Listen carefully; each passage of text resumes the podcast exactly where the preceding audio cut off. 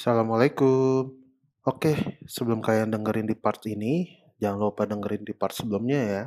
Selamat mendengarkan. Oke, bismillah. Yuk bicara morfo. Oke, berarti ini kita bisa share juga kali ya. Mungkin untuk orang-orang yang mau mulai bisnis nih, terutama pengusaha muslim. Sebelum dieksekusinya kan kita harus tahu nih, maksudnya bisnis-bisnis apa yang kurang lebih harusnya dihindari dulu nih gitu. Kalau bisa di luar dari hal itu gitu. Hmm. Nah dari Morpho sendiri ada nggak sih kayak ibarat kata eh, jangan misalnya ya jangan yang berhubungan dengan cryptocurrency misalnya, Ya. jangan yang berhubungan dengan itu mungkin bisa di share tuh bang.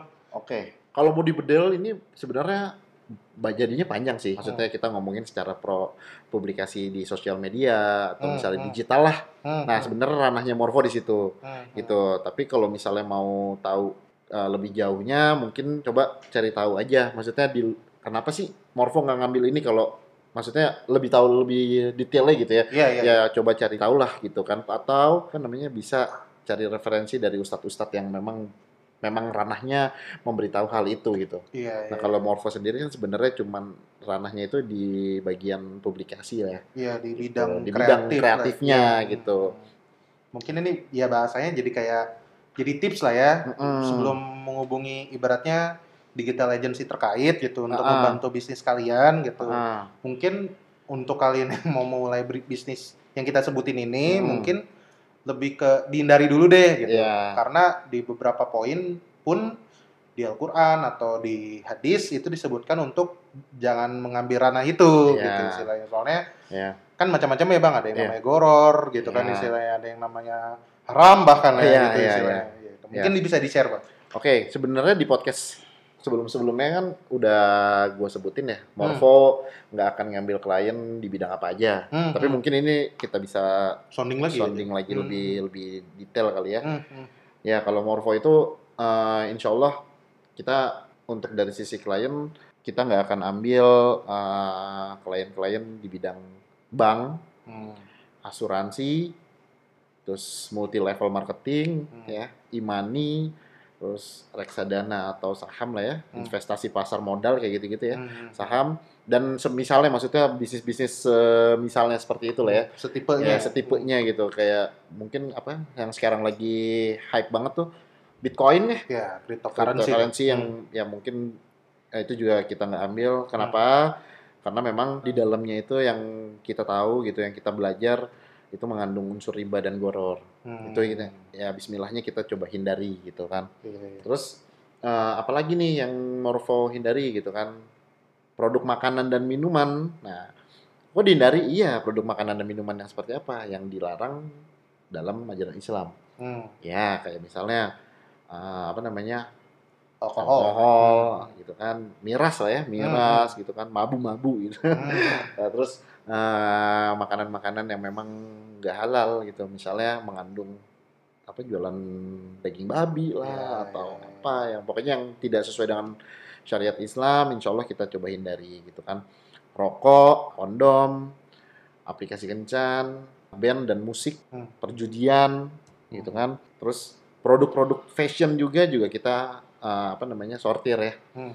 gitu produk pakaian yang tidak sesuai dengan aturan Islam atau syariat itu coba kita hindari juga gitu Hmm. maksudnya apa sih yang tidak sesuai dengan syariat ya misalnya baju wanita yang peruntukannya memang buat pergi dan tidak menggunakan uh, hijab misalnya Hmm. Itu kita hindari kecuali piyama ya kalau piyama kan memang peruntukannya itu kan memang buat tidur ya, Ya. harusnya uh, piyama dia beli untuk tidur tapi Hmm. kalau misalnya dia beli piyama terus untuk main-main keluar kita udah berlepas diri sih sebenarnya Iya. gitu karena ya maksudnya kan kan peruntukannya kan peruntukan, memang ya. ah gitu fungsinya piyama itu bukan buat main gitu Hmm. kan gitu terus brand-brand politik gitu kan Hmm, hmm. nah itulah kira-kira ah, yang kita nggak ambil gitu Oke.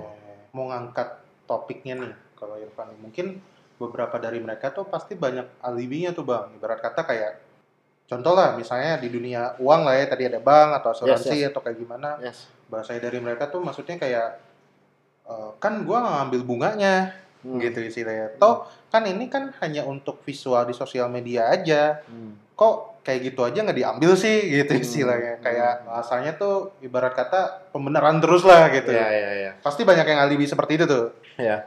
nah itu gimana tuh ya maksudnya mungkin kalau misalnya dari sisi kita sebagai agensi menanggapi hal itu mungkin itu sudut pandang pertama ya. Eh, maksudnya sudut sudut pandang yang mau Irfan tanya gimana sikap abang terus apakah ada saran nih gitu istilahnya untuk mereka-mereka bang punya solusi nih gitu sebenarnya bisa kok A B C D ini ya gitu istilahnya mungkin Oke. nah itu bisa abang share juga tuh Oke, kalau misalnya tadi kan ngomonginnya dari sisi bank ya. hmm, hmm, Berarti kan itu berhubungannya sama riba ya. hmm. riba ya. Nah, kan kita cuma garap sosial medianya doang gitu kan. Nah, masalahnya gini.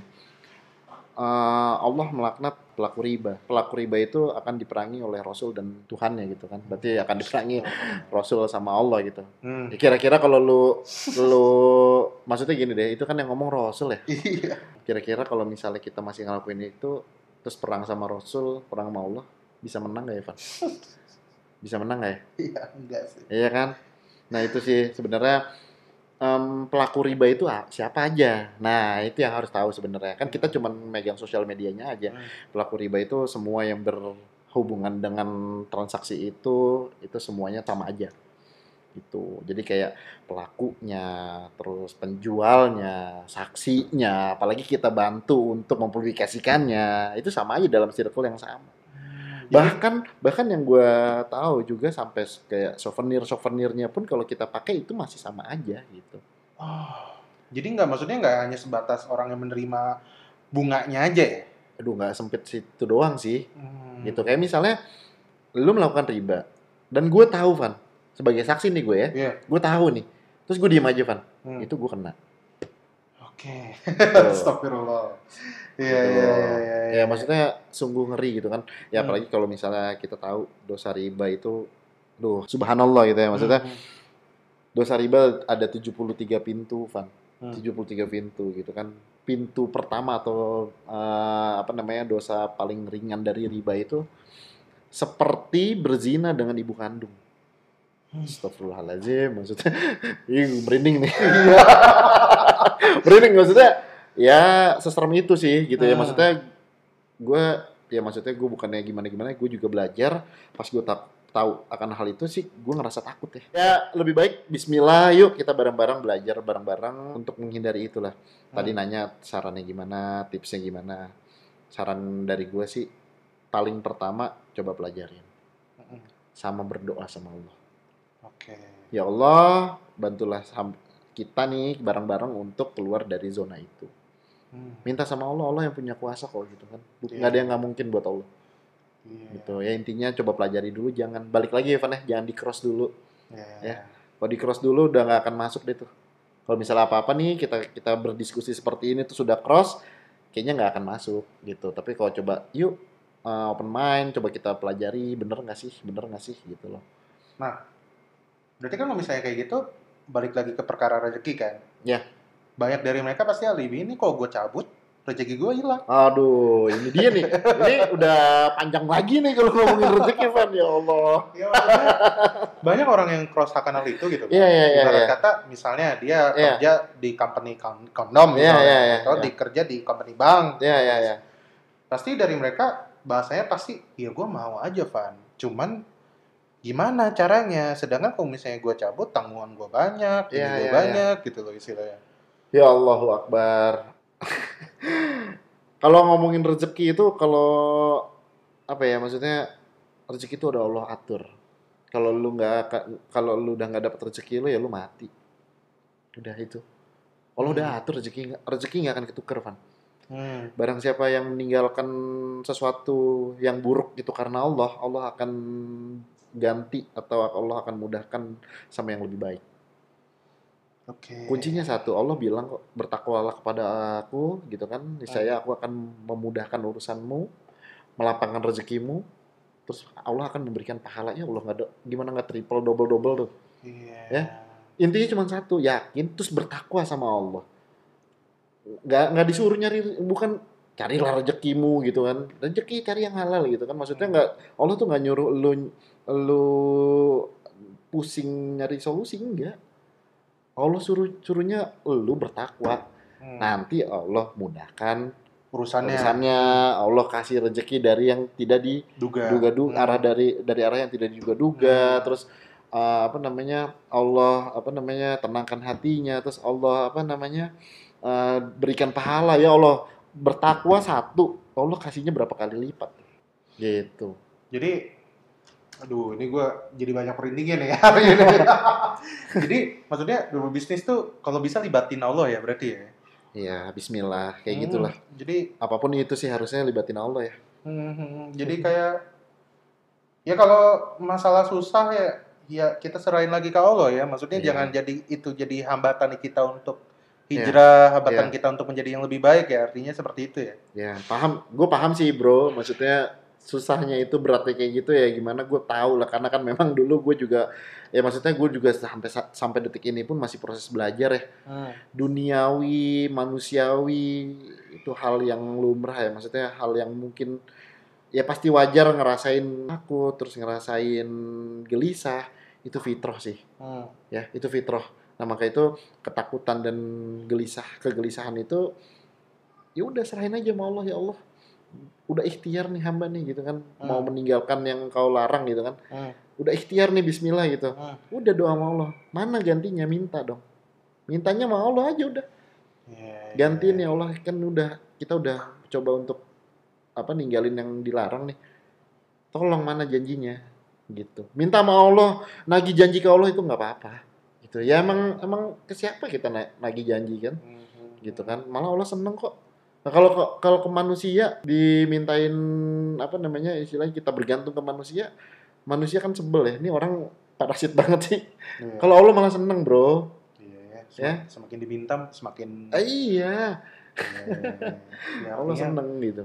ketika sempit, ya balik lagi ke Allah lah ya. Semua Ibarat balik ke Allah. Hmm, hmm. Gitu. Nggak, nggak ada tuh yang namanya kalau ninggalin riba, ninggalin sesuatu yang udah dilarang, terus rezeki lu hilang itu udah nggak ada lah ya. Bro, gini, gini Van. Di podcast sebelumnya kan gue pernah cerita ya. Gue makan sekali itu untuk tiga hari. Hmm, hmm. Sampai hari ini Allah masih ngasih gue hidup. Iya ya. Logik nggak? Hmm. Ya, maksudnya em, apakah itu bukan kuasa Allah ya? Berarti kan rezekinya emang nggak ketuker, Van. Iya. Kalau memang rezeki gue nggak ada, saat gue nggak makan eh, makan sek- sekali untuk tiga hari, mungkin gue udah mati. Ya, Pak. Karena rezeki gue udah selesai sampai situ. Iya. Tapi ternyata sampai hari ini alhamdulillah gue masih bisa hidup, oh, masih bisa napas, alhamdulillah Allah kasih nikmat-nikmat yang lainnya gitu. Gitu sih. Jadi logik logik rezeki hilang itu hanya logik manusia aja sih ya Manusia. kayaknya. Iya, iya, iya. Karena takut dunia, Iya. takut dunia coba deh pasrah, pasrah. Ikhtiar sekenceng-kencengnya tapi eh, hasil serahin sama Allah. Iya, iya, Ya iya. kalau bahasa kita kan ikhtiar iman maksimal ya. Nah, imannya ikhtiar. juga harus Ah, dimaksimalin ya. imannya imannya maksimal jadi ikhtiar kenceng nih gue mau dapat mau beli mobil Hmm. ikhtiar gue gue ngambil freelance gue ngambil part time nggak ada yang nggak boleh boleh Hmm. tapi di saat nanti di ujungnya ternyata belum kebeli mobil berarti kan itu hasil ya Hmm. ya udah hasilnya terserah sama Allah gitu Ah, ujungnya nanti lu kebeli mobil atau enggak ya serahin sama Allah kalau misalnya kita berprasangka buruk sama Allah tadinya Allah mau manjangin timeline sedikit tadinya lu mau beli Toyota Corolla gitu kan Hmm. Nah, saat eh, timeline yang lu set itu nggak dapet, niatnya Allah, Allah panjangin ti- timeline lu sedikit, digantinya sama Mercy ini. Karena lu berkeluh di sini, selesai, Pak. Iya. Padahal nih, bentar lagi nih, lu bakal dapat Mercy Hmm. dari, ya itu, bertakwa lah buat dapetin rezeki yang nggak diduga-duga. Gitu kan. Untuk Allah bantu untuk masalah lu gitu. Nah, lu nyerah tuh di situ. Hmm. Suzon lah sama Allah. Allah nggak adil lah, apalah, gue udah gini-gini ya, segala macam. Hmm. Ya kan? Udah selesai, nggak akan dapat Mercy. Corolla nggak dapat, Mercy nggak dapat. Iya. Tuh. Itu kan ki- ini kan kita bahas fondasi. Mungkin ada satu topik lagi nih yang mau gua angkat. Oke nih, gue tinggalin bang, gue Yes. tinggalin kerja di kondom. Yes. Terus misalnya gue jualan sayur atau jualan makanan biasa nih, Ah. kan itu uangnya nggak segede gue kerja di bank. Iya. Iya maksudnya nggak bisa apple to apple dong ya. Gue lebih baik di bank lah. kan bahasanya begitu kan.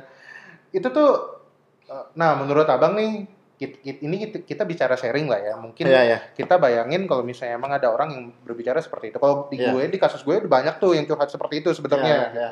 Nah, mungkin untuk di podcast ini bisa kita ya kasih saran lah untuk orang-orang yang masih pemikirannya seperti itu tuh. Ya, kalau orang-orang yang berpikiran seperti itu sih, gua rasa dia juga nggak akan action, cuman ngomong doang. Iya ya. Jadi, em, gimana ya? Head to head ya nggak bisa. Tapi lu cobain dulu deh. Maksudnya lu jangan asumsi deh. Oh. Kalau gue ya, gue gue memutuskan resign dengan meninggalkan gaji yang cukup sudah lumayan lah ya. Mhm. Terus gue resign, gue struggling Bismillah gitu untuk bangun Morpho ini. Lah emang lu kira Morpho ini langsung ada, Van? Iya. ya abis resign asal lu tahu gue jualan nasi uduk di depan masjid Hmm. ya anak bini gue bareng gue sama anak bini gue gue jam Hmm. 3 jam 4 pagi tuh ke pasar gitu kan anak bini anak eh, apa istilahnya bini gue dengan penghasilan per bulan yang sudah lumayan gitu kan gue kasih dia tinggal ngatur sekarang dia harus bantuin gue berpikir gimana caranya untuk menghasilkan duit Hmm. berpikir ya Hmm. maksudnya bantuin mikir gitu ya itu gimana tuh kan tapi sampai hari ini alhamdulillah masih bisa masih bisa berjalan ya jadi cobain dulu deh Iya. cobain dulu deh cobain dulu deh Jangan- maksudnya yakin Jangan kebanyakan asumsi ya. jangan kebanyakan asumsi deh Hmm. gitu nanti kalau gue resign eh, duit gue gede terus gue jualan mie ayam ya sekarang gue pun masih jualan mie ayam gitu kan Hmm. Ya kan? Ya nggak apa-apa yang penting berkah. Iya, iya, iya. rasain deh rasain. Soalnya gini di saat lu udah Bismillah untuk meran- masuk ke ranah itu biarpun istilah kata apa ya rintangannya lumayan apa ya roller coaster ya Hmm.